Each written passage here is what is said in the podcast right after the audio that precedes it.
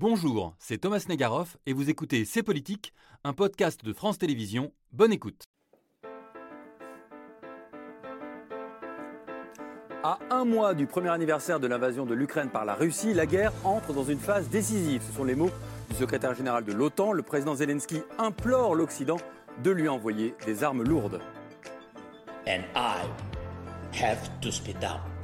The Kremlin must lose. It is in your power to guarantee such artillery and anti-aircraft defense that will crush terror. Toutes les semaines, toute la semaine, alors que les combats font rage dans le Donbass, causant de très lourdes pertes humaines dans les armées russes et ukrainiennes, les pays occidentaux ont discuté de l'envoi de chars. Mais les Occidentaux, Thomas, sont loin d'être unanimes. Si le Royaume-Uni, la Pologne ou la Finlande sont très favorables, si les Américains aident massivement l'Ukraine, d'autres pays se montrent beaucoup plus hésitants, notamment l'Allemagne, par crainte de la réaction de Moscou, par peur aussi d'une escalade dont les conséquences pourraient être dramatiques pour la sécurité de l'Europe et du monde. Mais l'heure est-elle encore au doute? Une défaite de l'Ukraine est-elle envisageable pour l'Occident? Ne pas armer suffisamment Kiev N'est-ce pas aussi la certitude d'une guerre interminable? On ouvre le débat avec nos invités.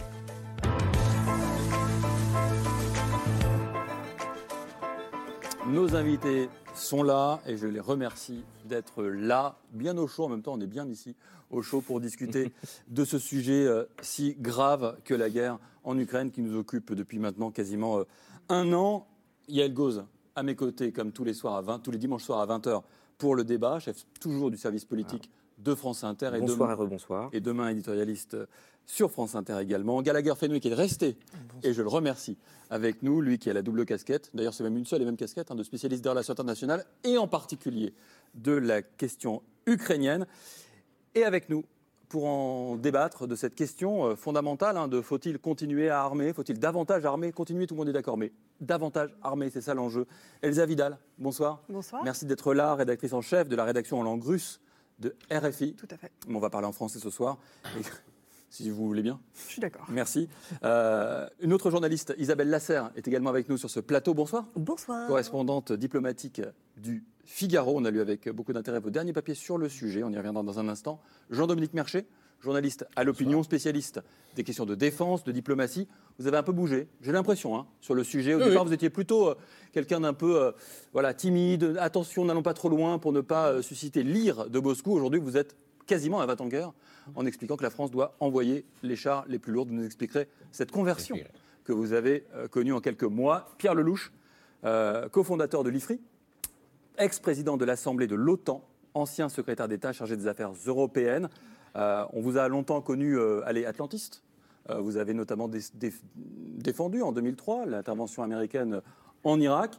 Et patatras, tribune dans le monde ce vendredi, une tribune qui a fait grand bruit. On va y revenir dans un instant, je dis patatras un peu pour plaisanter, mais en Ukraine, n'est-il pas temps de s'interroger sur une sortie de cette guerre? Et vous êtes plutôt, vous, hostile à l'idée de multiplier les armements à destination de l'Ukraine, craignant une escalade? Vous n'êtes pas le seul.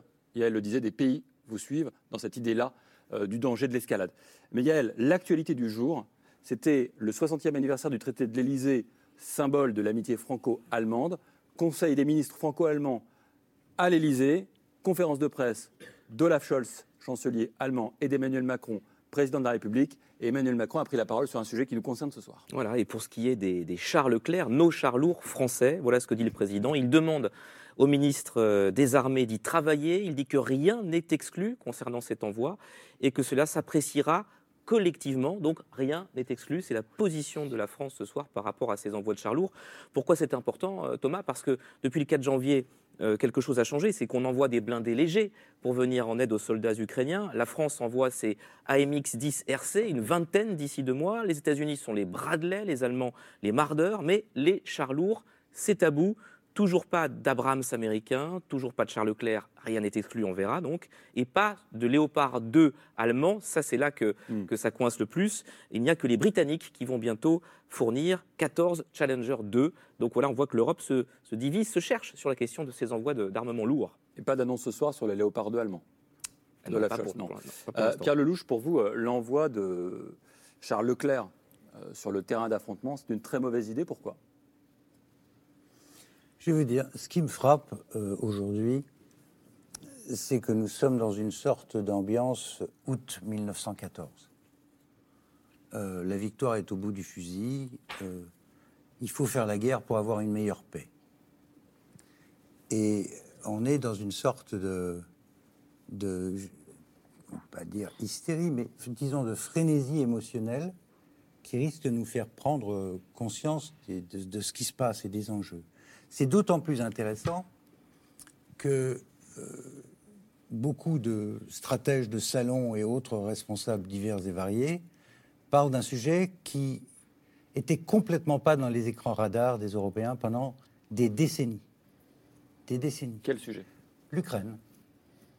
Les révolutions en Ukraine de 1918 se sont faites dans l'indifférence complète des Européens.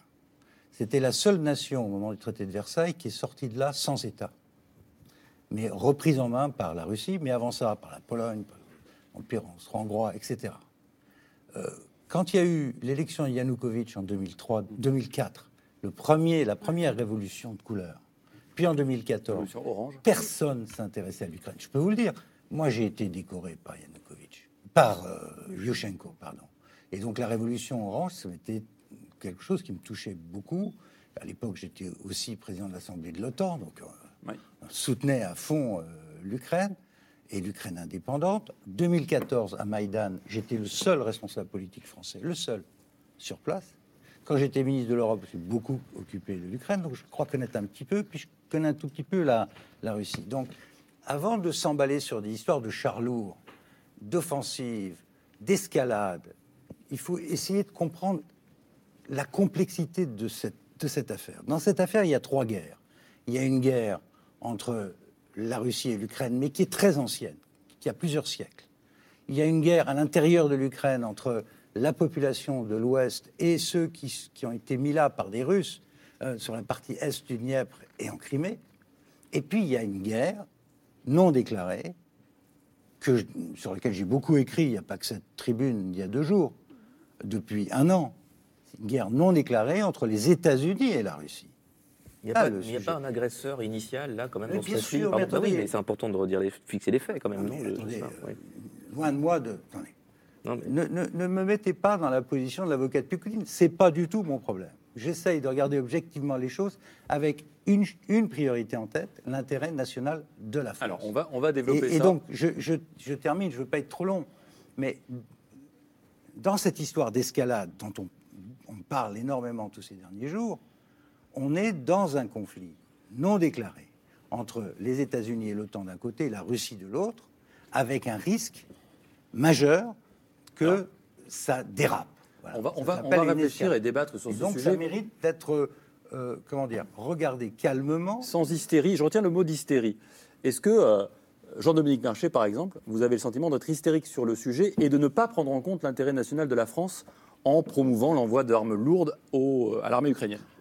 non, non, je ne pense pas être euh, hystérique et je ne pense pas que, Pierre pense que je le sois, d'ailleurs. Euh, je suis. Je parle d'une ambiance, hein, je ne parle pas de M. Merchet. je suis. Euh, c'est amusant d'entendre Pierre parce que nous avons sans doute des évolutions contradictoires et, pourtant on se connaît bien depuis longtemps et comme lui, euh, qui est un élève, euh, un admirateur d'Henri Kissinger, c'est-à-dire du pape euh, du réalisme en politique, de, la réelle politique.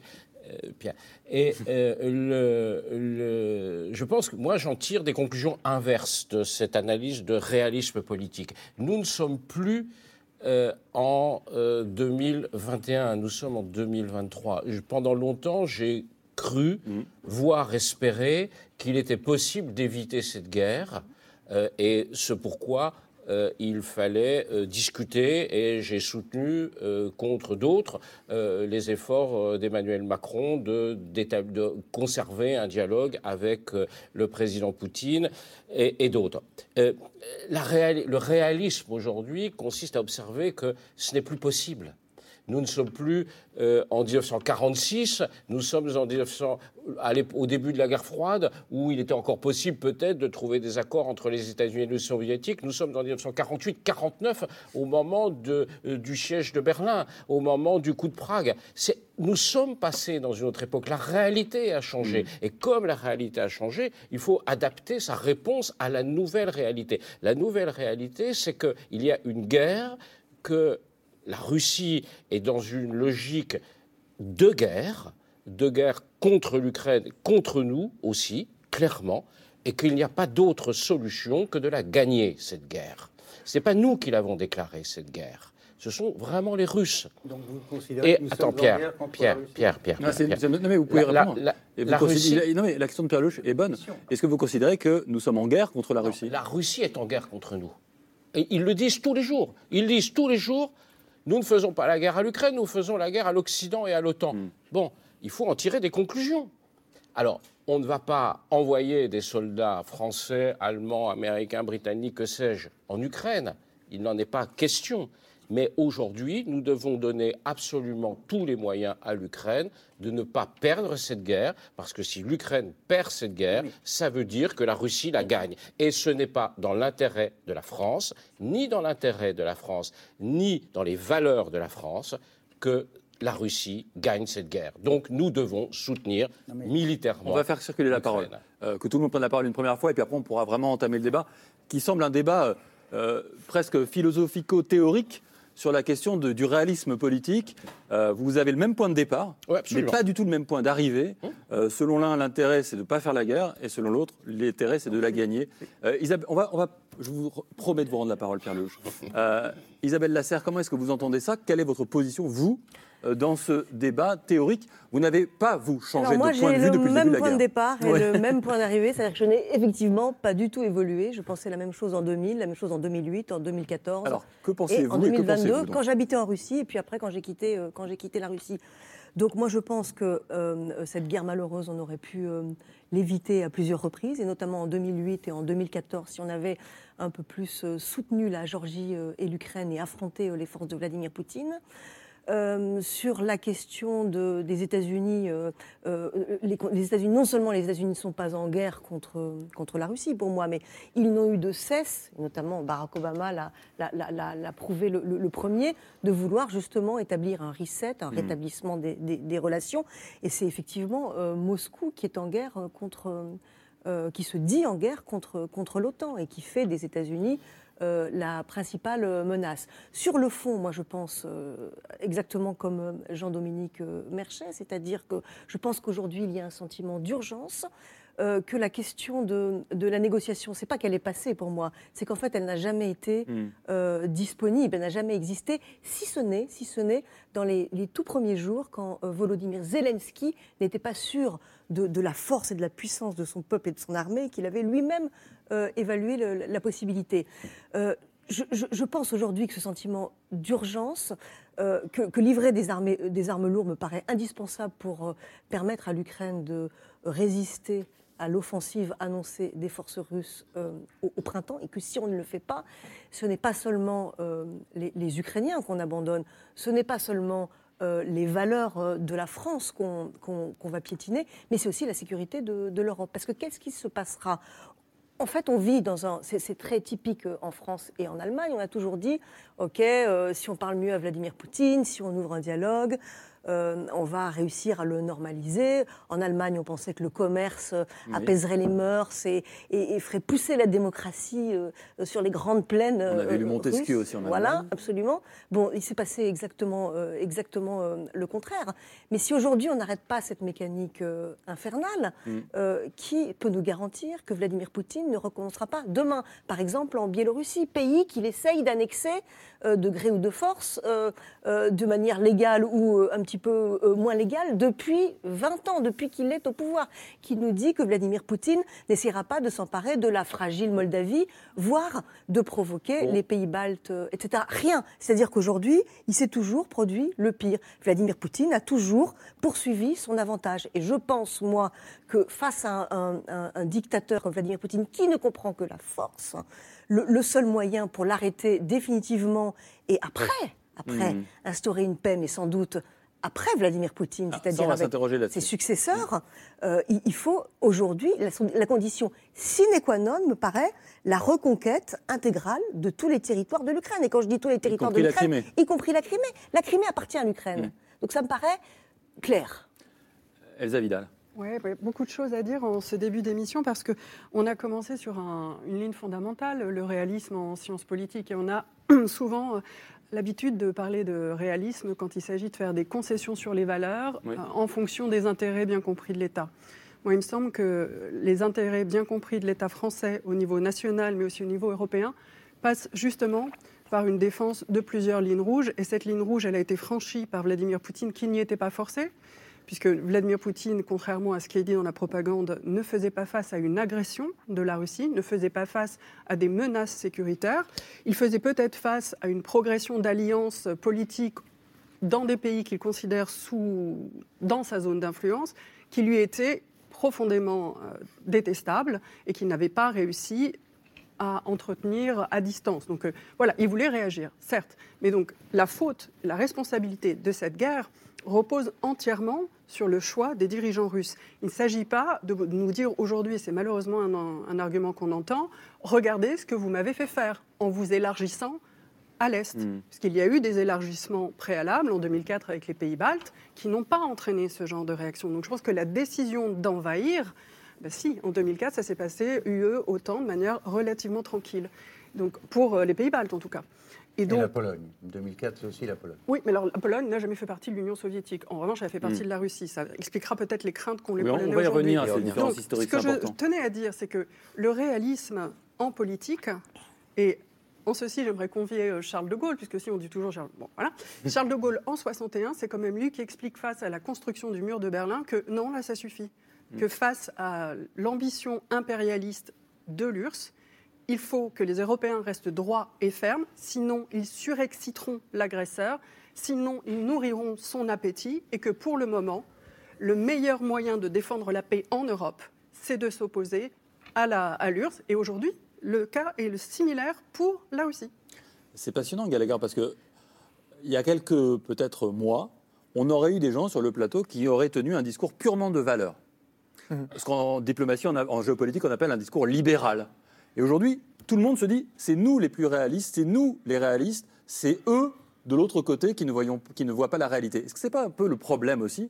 C'est qu'aujourd'hui, on a tous la même situation en face de nous, mais d'où qu'on se trouve, et peut-être que là, les exemples des pays plus ou moins éloignés de la Russie joueront dans, dans ce facteur-là, mais est-ce que c'est pas ça aussi le problème De trouver une solution à tous les pays, alors qu'on a des analyses vraiment différentes de la situation? Alors, en général, quand on, on- on parle du mot réalisme et qu'on convoque l'histoire, comme vous venez de le faire à, à l'instant, et son nom d'ailleurs a, a circulé, on pense à, à Kissinger. Ce qui est très intéressant, c'est que lui-même, vous l'avez peut-être entendu s'exprimer Il a changé. lors du forum de Davos, changé.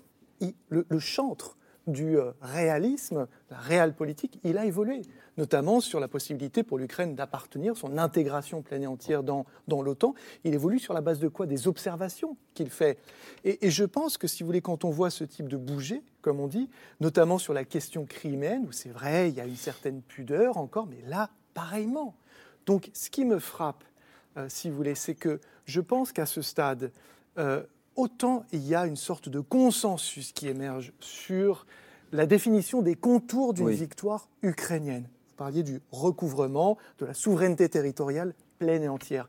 Mais là où le dissensus et les malentendus, à mon avis, naissent, c'est sur la manière, peut-être, et c'est peut-être à ça que vous faites référence dans votre tribune entre les lignes, sur les contours d'une défaite de la Russie. C'est-à-dire, on veut à peu près tous que l'Ukraine gagne. Peut-être pas forcément d'accord comment, etc. Mais comment cette Russie doit-elle perdre? Avec ou sans Poutine Mm. Avec ou sans humiliation Avec ou sans garantie de sécurité? Et c'est peut-être là que des divisions se sont fait entendre et sentir, notamment euh, au sein du groupe Ramstein vendredi. Alors voilà, tout le monde a pris la parole au moins une fois. Je vous laisse, je ne m'en vais pas avec elle, on reste là. Non, non, Mais Thomas, restez là. je pense nous. que le débat peut maintenant s'enraciner entre vous. Pierre Lelouch, vous vouliez parler au début. Allez-y.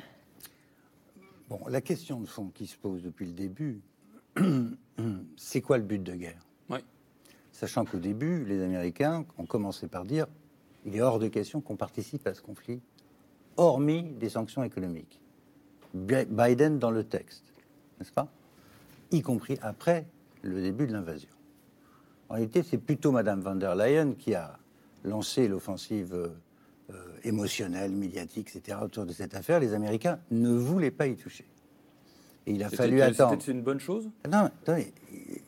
Ce que j'essaie d'expliquer, c'est le dérapage. Août 14, c'est quoi? C'est un enchaînement d'événements qui crée une situation qui peut être dangereuse. Mais vous ne vous La trompez question- pas de guerre mondiale? Oui, Comprenez-moi bien. 39, La en question, fait Pourquoi la pas question- parce que c'est pas 39, parce que ok, pourquoi on n'est pas, euh, parce que pas- ça peut être 38, Pierre. c'est pas Hitler Munich. Poutine.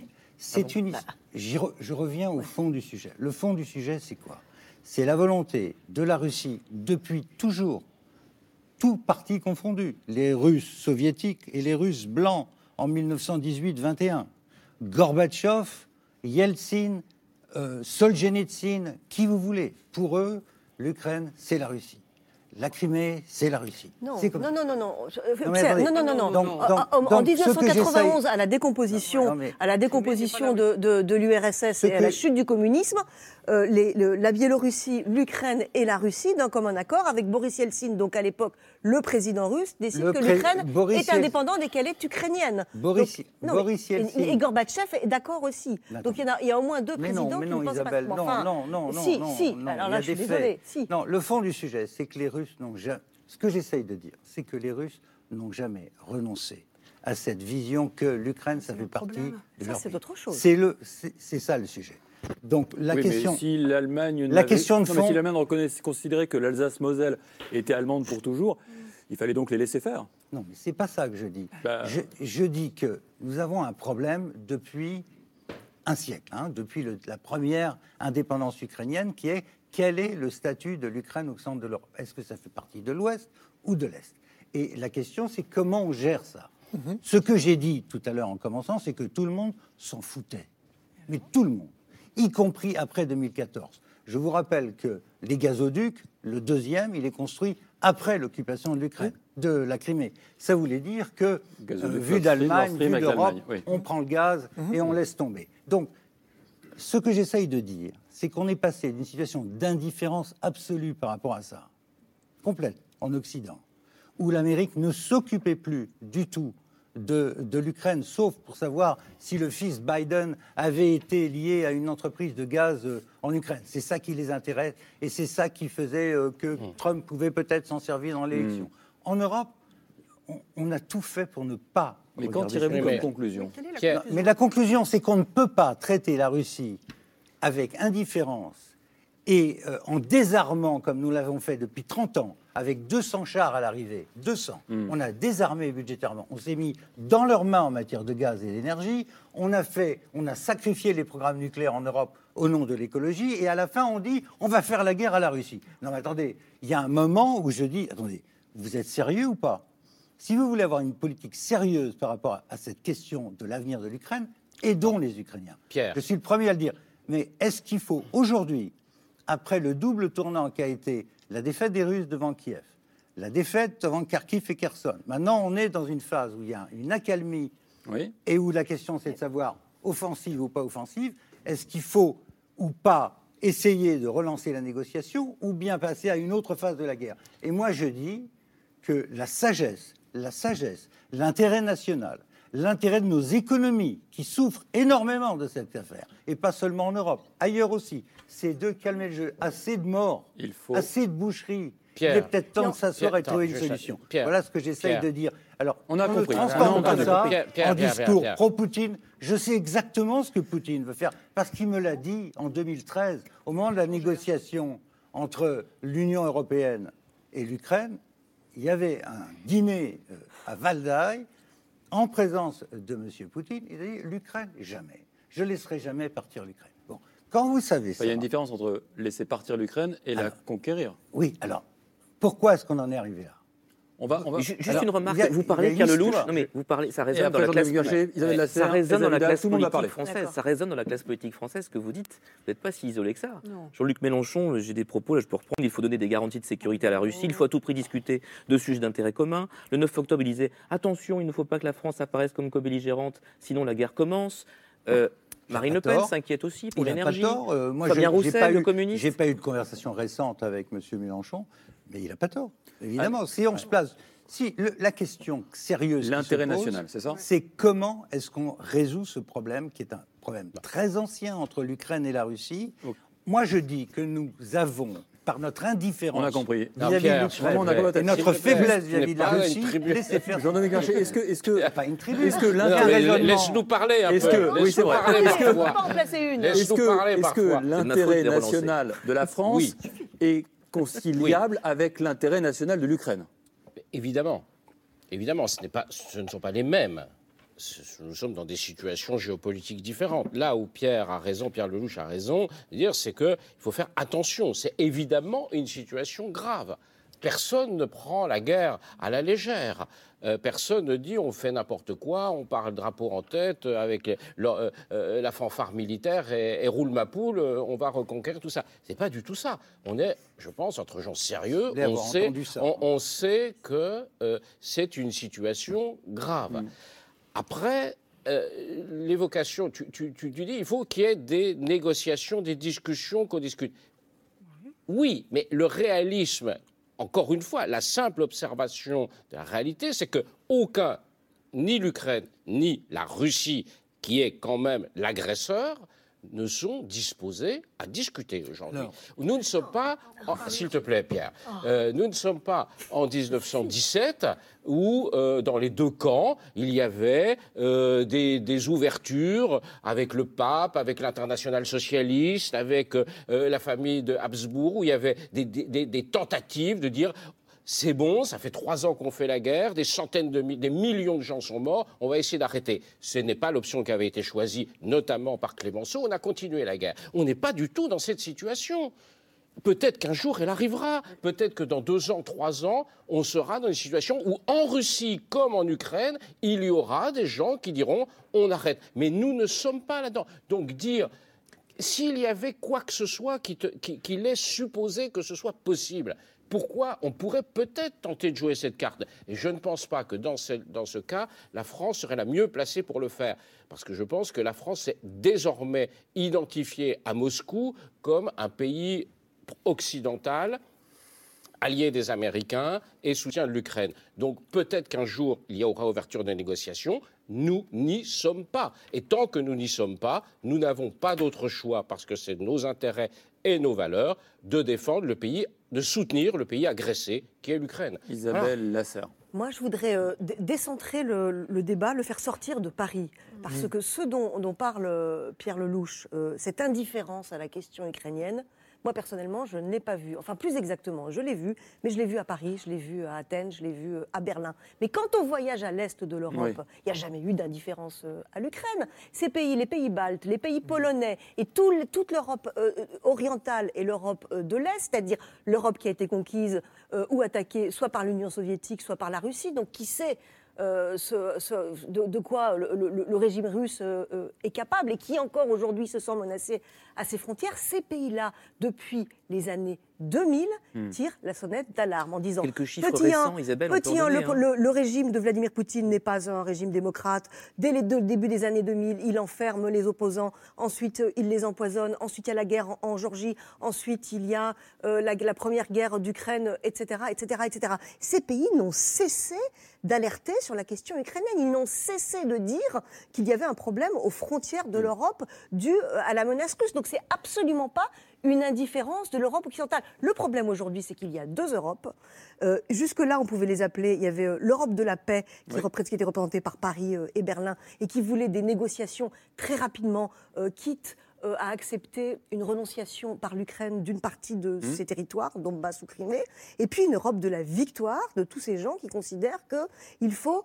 Aujourd'hui, il y a une opportunité historique Pour mettre fin pour, pour vaincre euh, euh, Vladimir Poutine. Alors, ça, ça se complique un petit peu aujourd'hui parce que la France euh, finit par, en retard et, et vraiment en traînant, finit par comprendre, mais vraiment un peu la dernière, enfin par l'Allemagne, euh, que euh, en fait il n'y a aucun espoir de négociation, que la France n'a absolument pas la possibilité d'être une puissance euh, d'équilibre et de médiation euh, dans la euh, dans, dans- dans la région, et pas seulement parce que euh, la Russie la considère euh, comme une puissance occidentale, mais parce que les Ukrainiens la considèrent comme Et une puissance qui a soutenu la vrai. Russie. Donc des deux côtés c'est mort, et ce sera plutôt la euh, la Turquie, Et vous etc. parliez, vous parliez des pays raison. proches de la Russie. Il faut voir que le réarmement, il est assez général. Je donne quelques chiffres quand même. Donc, il y a eu les 100 milliards d'euros de l'Allemagne pour euh, remettre sur pied sa Bundeswehr, son armée. Son armée. Mais en, en- en- en Suède, c'est plus 85% de budget de défense. En Finlande, c'est plus 40%. En Norvège, 10%. Nous, en France, là, Emmanuel Macron a annoncé depuis le monde marsan vendredi une hausse d'un tiers quand même du budget dans la loi de programmation militaire sur 7 ans, 400 milliards d'euros. Et puis, vous avez le cas de la Pologne. Savez-vous, question hein, euh, ce soir, qui ambitionne de devenir la première armée d'Europe la Pologne. c'est la Pologne.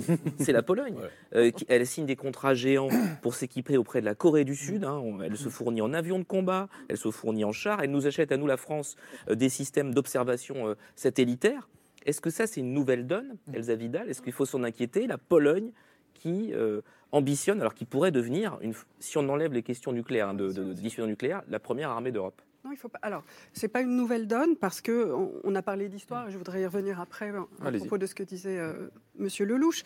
Mais pour la Pologne, c'est évidem- évidemment euh, quelque chose d'assez significatif puisque la Pologne entend euh, augmenter son, ses capacités militaires, même en dehors de l'OTAN. Elle entend pouvoir le faire de manière autonome. C'est aussi quelque chose de particulier.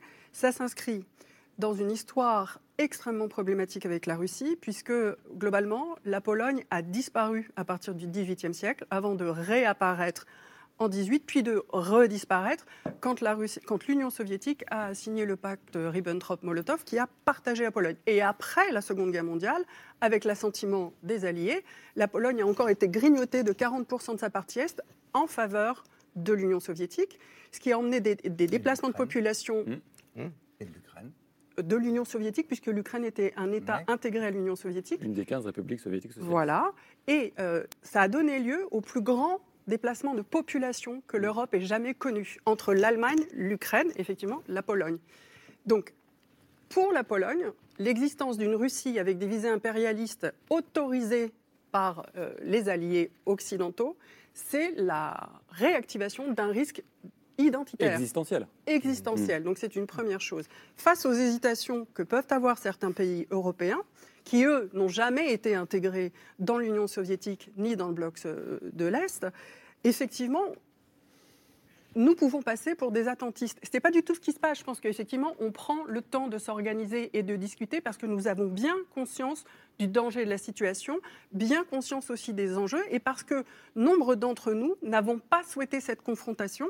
Nous y sommes amenés effectivement parce que les, les valeurs et les principes du droit international et les valeurs démocratiques sont attaqués et que c'est une guerre d'agression. Donc ça, c'est très important. Effectivement, il y a le risque aussi de faire exploser l'Europe. Parce que qu'est-ce que disent notamment euh, les Polonais? C'était que, OK, on a demandé l'autorisation des Allemands, mais si les Allemands ne la donnent pas, on va peut-être s'en passer. Pour les Ça, chars, chose- ouais, là, pour les les chars chars. lourds, les chars Léopard 2. Si je peux faire Parce qu'ils sont de juste- fabrication, juste pour qu'on comprenne bien, parce que Oui. c'est compliqué, ils sont de fabrication allemande, ces chars. Du coup, c'est l'Allemagne qui est censée avoir le dernier mot sur les Polonais qui en possèdent pour dire autorisons-nous euh, la Pologne à envoyer ses chars. Donc c'est pour ça qu'il y a une grande Oui. crise diplomatique qui s'ouvre entre la Pologne et l'Allemagne. Et pour ce qui est des relations russo-ukrainiennes et la difficulté de certains dirigeants de la Russie actuelle à concevoir que l'Ukraine puisse avoir une indépendance en tant qu'État-nation et ne pas être une zone d'influence, c'est effectivement difficile à concevoir pour le leadership, c'est-à-dire le- Vladimir Poutine, le, le président que nous connaissons depuis euh, plus de 20 ans, et les Russes. Mais ça n'a pas toujours été ainsi. Et la vision historique développée par les leaders politiques russes ne regarde que c'est de leur responsabilité de décider d'entamer une guerre sur cette base-là. Il y a une autre manière, et nous ne les avons jamais écoutés, d'écouter euh, les Ukrainiens parler de leur histoire nationale. Et j'aimerais rappeler que l'Ukraine a connu une brève révolution nationale, a disparu du fait de l'Union soviétique, et qu'il y a eu des, purges énormes en Ukraine pour justement faire disparaître le sentiment national. Quant à la Crimée, jusqu'à preuve du contraire, elle était tatare. Elle n'était pas russe. C'est une guerre de colonisation. L'establishment, encore une fois, et les dirigeants russes nous rebattent les oreilles avec le fait que nous sommes des pays colonisateurs et pas eux. J'aimerais qu'on en parle à propos des Tatars, j'aimerais qu'on en parle à propos des peuples d'Asie centrale et des peuples de Sibérie qui ont été tout simplement exterminés, tout comme les Indiens d'Amérique quand euh, les Américains se sont installés, les Européens.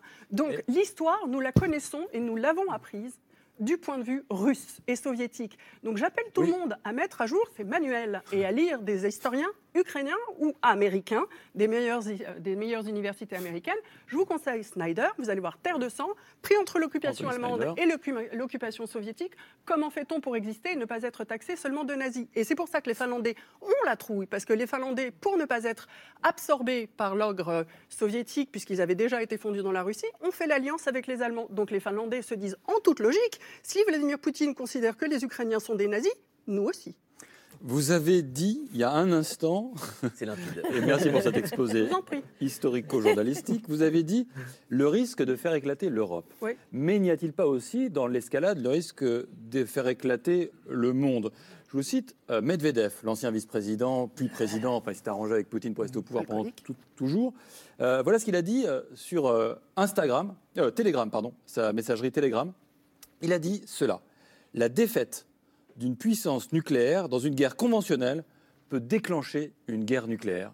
Est-ce que ça, Gallagher, c'est de la com ou c'est de nature à nous faire un peu davantage réfléchir dans le sens de Pierre Lelouch, en tout cas dans le sens d'une interrogation du risque d'une escalade? Vous avez évoqué tout à l'heure la question. Mmh. On veut gagner la guerre avec l'Ukraine, mais est-ce qu'on veut que la Russie perde la guerre? Ça veut dire quoi Perdre la guerre quand on est une puissance nucléaire? Honnêtement, on ne l'a pas beaucoup connu dans l'histoire, à moins que vous alliez me parler de la guerre froide, mais ce n'est pas une défaite militaire. Vous savez quand est-ce qu'il le dit, ça, Medvedev?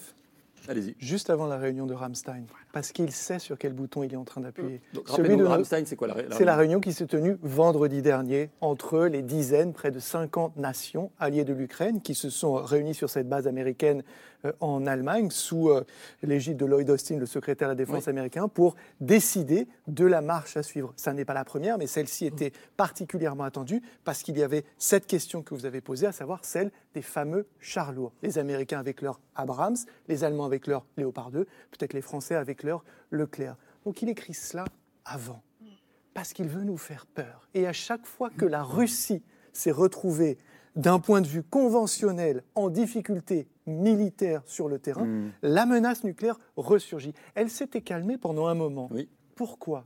Eh bien, vous avez mentionné un pays tout à l'heure, la Chine. Lors du dernier G20 à Bali, la Chine est d'accord pour signer un communiqué qui dit justement, de manière assez explicite, qu'il faut se, pardonnez-moi ma, légèreté, se calmer sur la question du euh, nucléaire. Parce qu'elle a été brandie, pensent certains leaders, avec une certaine légèreté par euh, la Russie qui manie le signalement nucléaire justement pour faire planer cette menace au-dessus de nos têtes. Attention si vous allez trop loin. La force de cette démarche, celle des Russes, c'est l'opacité de leurs hmm. lignes rouges. On ne sait pas où elles sont. Alors que nous, quelque part, nous les montrons, nous les annonçons. Ce qui est une grande faiblesse quand on est face à un joueur de poker qui n'est finalement pas si bon que ça, Vladimir Poutine. Il n'a pas tant de cartes que cela. Mais il en a une. Mais tout à l'heure, on parlait de l'exemple polonais et de l'escalade.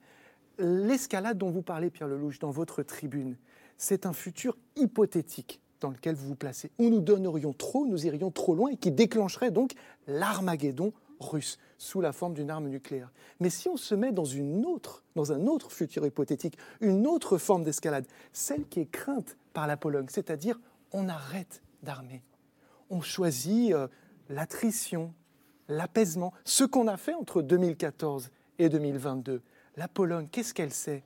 Elle sait que la Russie ne se pense pas comme une nation qui a des frontières, mais comme un empire qui n'a que des marges. Et c'est ça l'immense défi qui est devant cette communauté internationale qui ne sait pas comment s'y prendre, c'est de faire rentrer à l'intérieur de ses frontières un pays qui se pense en majorité comme un empire. Et d'où, oui, cette, cette crainte et qui est euh, maniée avec assez peu d'habileté, beaucoup de vulgarité, par cet homme qui est dans l'outrance. Je termine juste comme, par, par, ça. Je pense que Medvedev, s'il parle comme ça, c'est parce qu'il a peur. Et il a peur de qui? De Vladimir Poutine, d'abord, parce qu'il s'est montré, et vous le savez mieux que moi, proche des Occidentaux à une époque que vous avez euh, bien connue. Et ça lui a été, je pense, reproché par Vladimir Poutine. Et un moment de fragilité pour ce pouvoir russe, où il y a peut-être des purges qui pointent à l'horizon, les uns et les autres se montrent parfois maximalistes. Euh, Pierre Lelouch, vous n'y voyez que de la communication ou une menace très sérieuse à prendre en compte, la menace nucléaire qui est brandie effectivement régulièrement à des moments particuliers, comme l'évoquait euh, Gallagher il y a un instant. Euh, tout à l'heure, Gallagher a, parlé de mon vieux maître euh, Kissinger en disant il a évolué. Kissinger a dit l'autre jour à Davos ben, moi, j'étais contre l'entrée dans l'OTAN, mais précisément pour éviter cette guerre. Or, nous y sommes, compte tenu du, du point où nous en sommes. après tout, après la guerre, pourquoi pas l'envisager. Mais il dit aussi, il dit aussi attention avec la Russie. Je ne suis pas de ceux, et il y en a beaucoup en Pologne, en Finlande, dans les États baltes, ma voisine a parlé tout à l'heure, qui rêvent de découper la, Russie en rondelles, qui veulent en finir avec ce qu'ils appellent, peut-être à juste titre, l'ADN impérial de la Russie. Et pour ça, c'est d'où la question du but de guerre. C'est quoi le but de guerre?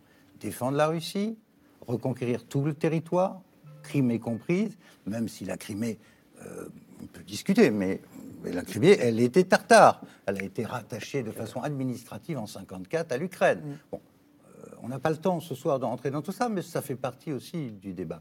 Donc quel est le but? Est-ce que le but, c'est d'aller à Moscou, de traîner Poutine devant un tribunal international? La cap- Ce qu'a Comme certains le disent. Il y a eu un vote au Parlement européen dans ce sens. Mais bien là, cette entendu, mais, mais je ne suis pas sourd et aveugle, donc j'ai Ah, dis pour les noté tout ça. hein. Non, non, Non, personne n'a proposé peux- d'aller jusqu'à Moscou et de faire Je- tomber le régime euh, En revanche, il y en a un qui a proposé d'aller jusqu'à Kiev. Personne. Non, personne n'a proposé, mais quand on dit ouvrons un tribunal international, il faut que Poutine paye pour ses crimes. C'est à La Haye, c'est pas à Moscou. Quand on dit la victoire, je, je lis ce qu'écrivent aussi des gens en Pologne et ailleurs, ils disent la victoire. Le but, c'est la victoire, donc la défaite militaire de l'armée russe qui entraînera un coup d'État à Moscou et un changement de régime, car le but, c'est d'en finir avec cette Russie-là, pour toutes les raisons qui ont été brillamment euh, exposées ici. C'est un facho, c'est un, voyou. pour traduire votre pensée, on va le vous dites- renverser. Vous dites, c'est pas renverser Poutine, c'est renverser l'ADN de la Oui, Russie. Et donc, c'est beaucoup plus profond que cela. Ce que j'essaie de dire, c'est qu'effectivement, ça n'a jamais été fait. La capitulation d'une puissance nucléaire, surtout d'une superpuissance nucléaire, Ça, n'a jamais été fait. Et Kissinger, comme moi, dit la même chose. Attention à ça. Avec quoi vous êtes en train de jouer? Vous êtes en train de dire qu'il faut renverser Poutine parce que vous êtes sûr que le suivant sera meilleur? Et qu'est-ce que vous faites si vous créez une situation? Peut-être qu'on peut battre l'armée russe. Peut-être. J'en sais rien. Alors justement, c'est la Mais question attendez, que je poser. Mais, Mais- si, c'est mais très qui se parce est très théorique là. Qu'est-ce qui se passe après la défaite de C'est bien la l'armée théorie. russe si, Oui, mais- si la Russie rentre dans une période d'énorme instabilité interne et Mhm. externe, que se passera-t-il pour la situation internationale? Et soyons très Certains concrets, court terme. pensent Attendez. que c'est peut-être problématique, ça mériterait d'y réfléchir.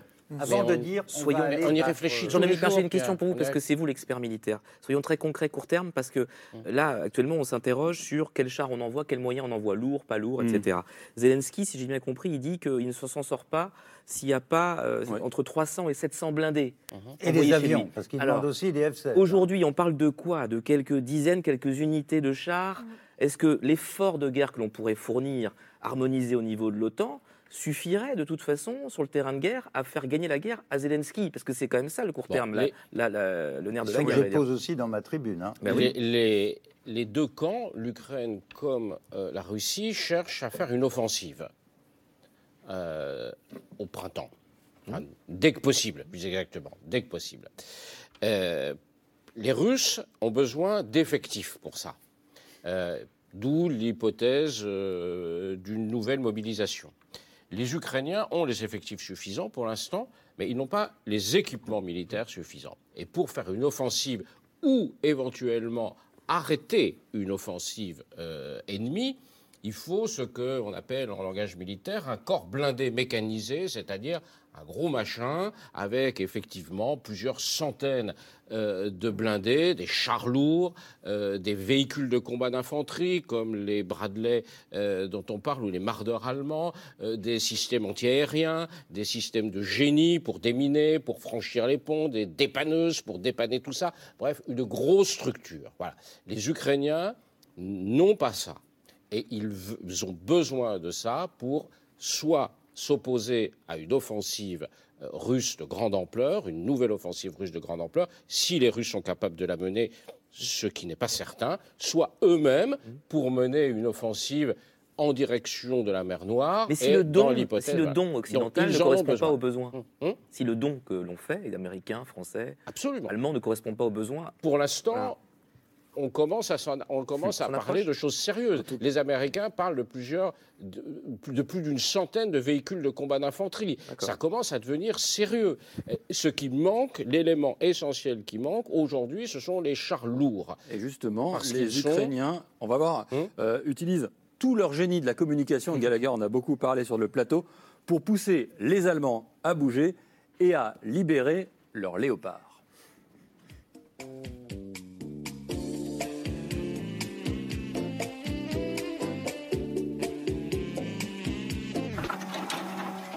To ask, he's a smooth operator.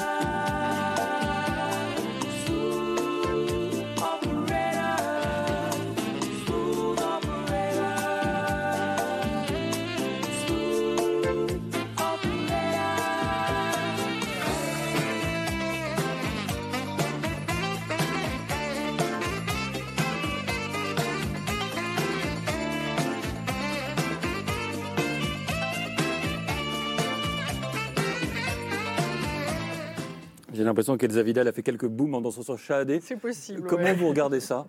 Euh, Vous dites que c'est de la bonne communication ou c'est un... On est, on est à la lisière, on parle de sujets extrêmement sérieux et, euh, et on se dit que peut-être ils se mettent un- une balle dans le pied. Alors, euh, je pense qu'heureusement, de part et d'autre, euh, et notamment chez les Européens, il y a une grande conscience des enjeux. Et donc, euh, le fait que ça tombe quand même un peu à côté de la plaque en termes de légèreté, cette Ils ont fait la même communication. chose avec les Charles Leclerc. Ah oui. Oui, puis ils en avaient fait avant avec euh, d'autres moments, à d'autres moments cruciaux. Et moi, j'y suis pas sensible, mais euh, Mm. bon, euh, je pense que ça, ça témoigne aussi euh, d'où vient le président Zelensky, de la culture aussi de son équipe, de com. Et Et des personnes à convaincre. je Parce qu'on parle pas beaucoup de l'opinion publique comme si on n'était pas dans des démocraties. Euh, je suis désolé. Est-ce que C'est aussi ouais, ça euh, sur les réseaux euh, sociaux On a vu des manifs en. Allemagne. Hein. Je ne sais pas si elles étaient très importantes, mais il y a eu des Mm. manifs pour livrer des Léopard Ouais. 2. Euh, bah, on les voit les images. C'était vendredi à Berlin, des gens qui, qui manifestaient pour. euh, Peut-être que ça rend, le, encore une fois, le dirigeant euh, Zelensky très sympathique, plus proche de la population, parce qu'il utilise une communication qui, qui n'a pas les codes de la solennité. Moi, qui suis française, euh, élevée dans le respect des institutions, je suis pas très sensible. Mais effectivement, c'est une piste intéressante de voir ça. Ça a le mérite de nous faire sourire. En même temps, on parle effectivement de choses Oui. très graves, euh, dont on a, je pense, tout- tous conscience, et Bien dans les chancelleries encore plus. Donc bon, voilà, c'est la marque de les fabrique de Ukrainiens cet homme. encore plus. Oui, et chez les les Ukrainiens Ukrainiens qui produisent ça encore plus. sûr, ouais. Parce qu'il y a. Pardon, vas-y. Non, allez-y, Gallagher. Non, il y a, il y a deux choses euh, par rapport à cette euh, Oui. vidéo. Euh, L'humour, d'abord, Zelensky, vous l'avez rappelé, Mm, c'est un mm. outil qu'il manie euh, très très bien. Donc c'est effectivement une manière de faire passer des messages, mais il n'y a pas que ça. C'est-à-dire que les Ukrainiens ont dit très clairement, euh, chaque char lourd qui manque, c'est du sang Mm. ukrainien qui coule. Et il rappelle Dnipro, c'était il y a 10 jours, c'est plus de 40 morts. Jeune fille de 15 ans, membre de la fédération de boxe. Boucha, c'était il y a 10 mois. Donc, ils utilisent différents outils, dont l'humour. L'humour, c'est aussi une manière de faire quoi? D'établir un contraste très très fort avec ce que la Russie fait Mm. aussi en matière de communication. Parce qu'il y a, regardez cet homme derrière vous, Zelensky, une dimension aussi générationnelle.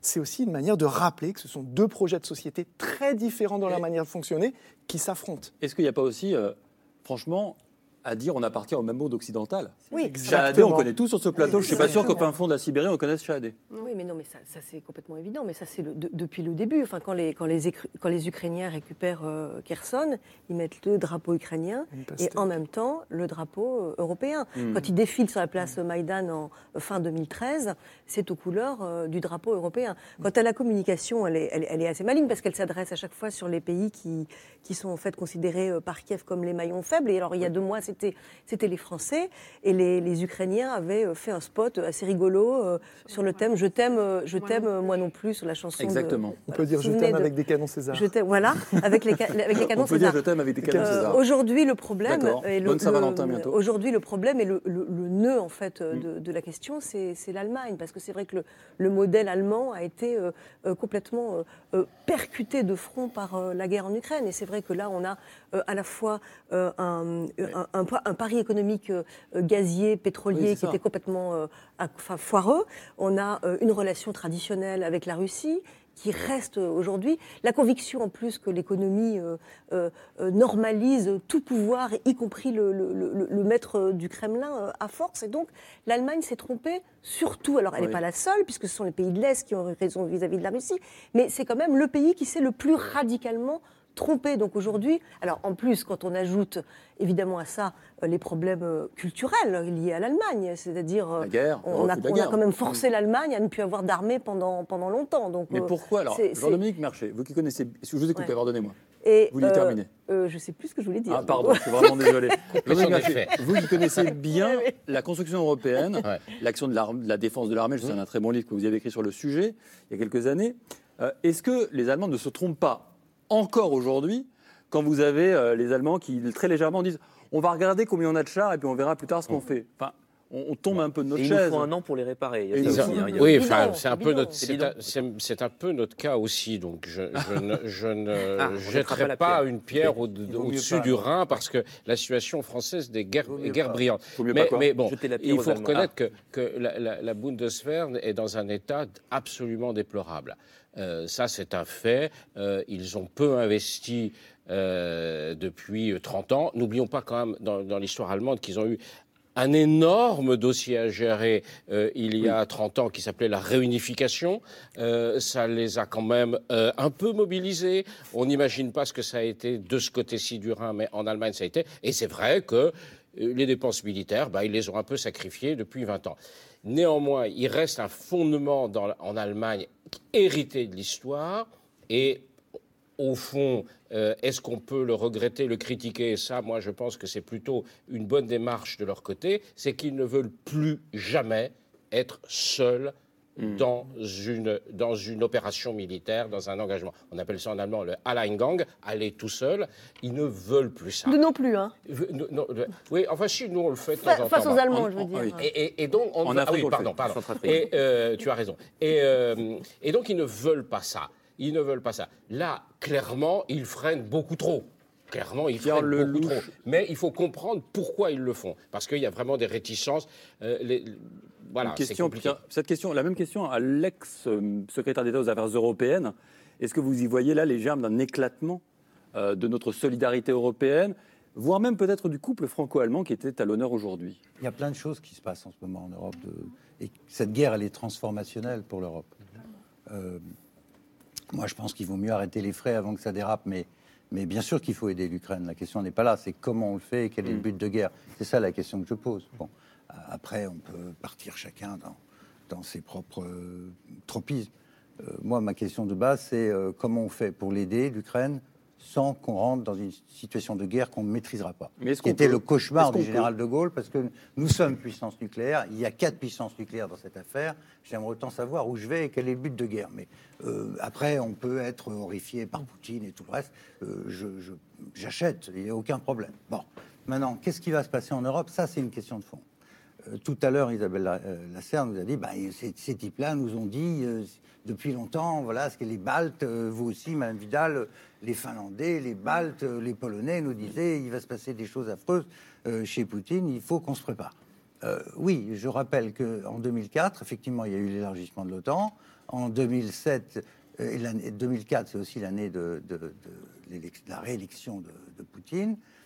C'est juste avant le, discours, le fameux discours de Munich où Poutine dit stop à l'élargissement de l'OTAN. C'est avant le- le- la Géorgie en 2008.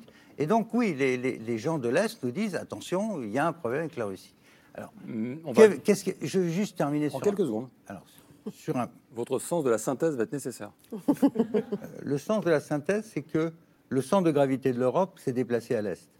Et qu'en se déplaçant à l'Est, ils ont amené les Américains autour de la table au Conseil européen.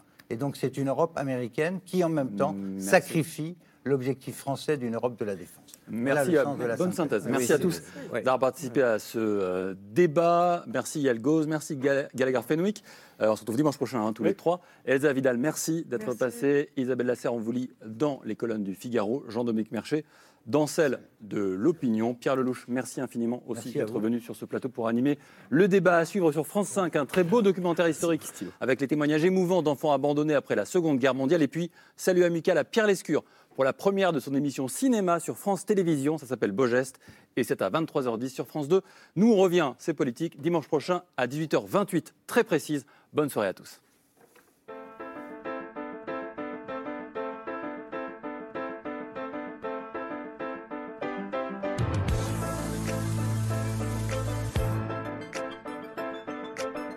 C'était C'est Politique, un podcast de France Télévisions. S'il vous a plu, n'hésitez pas à vous abonner pour ne rien manquer. Vous pouvez également nous retrouver en vidéo sur France.tv.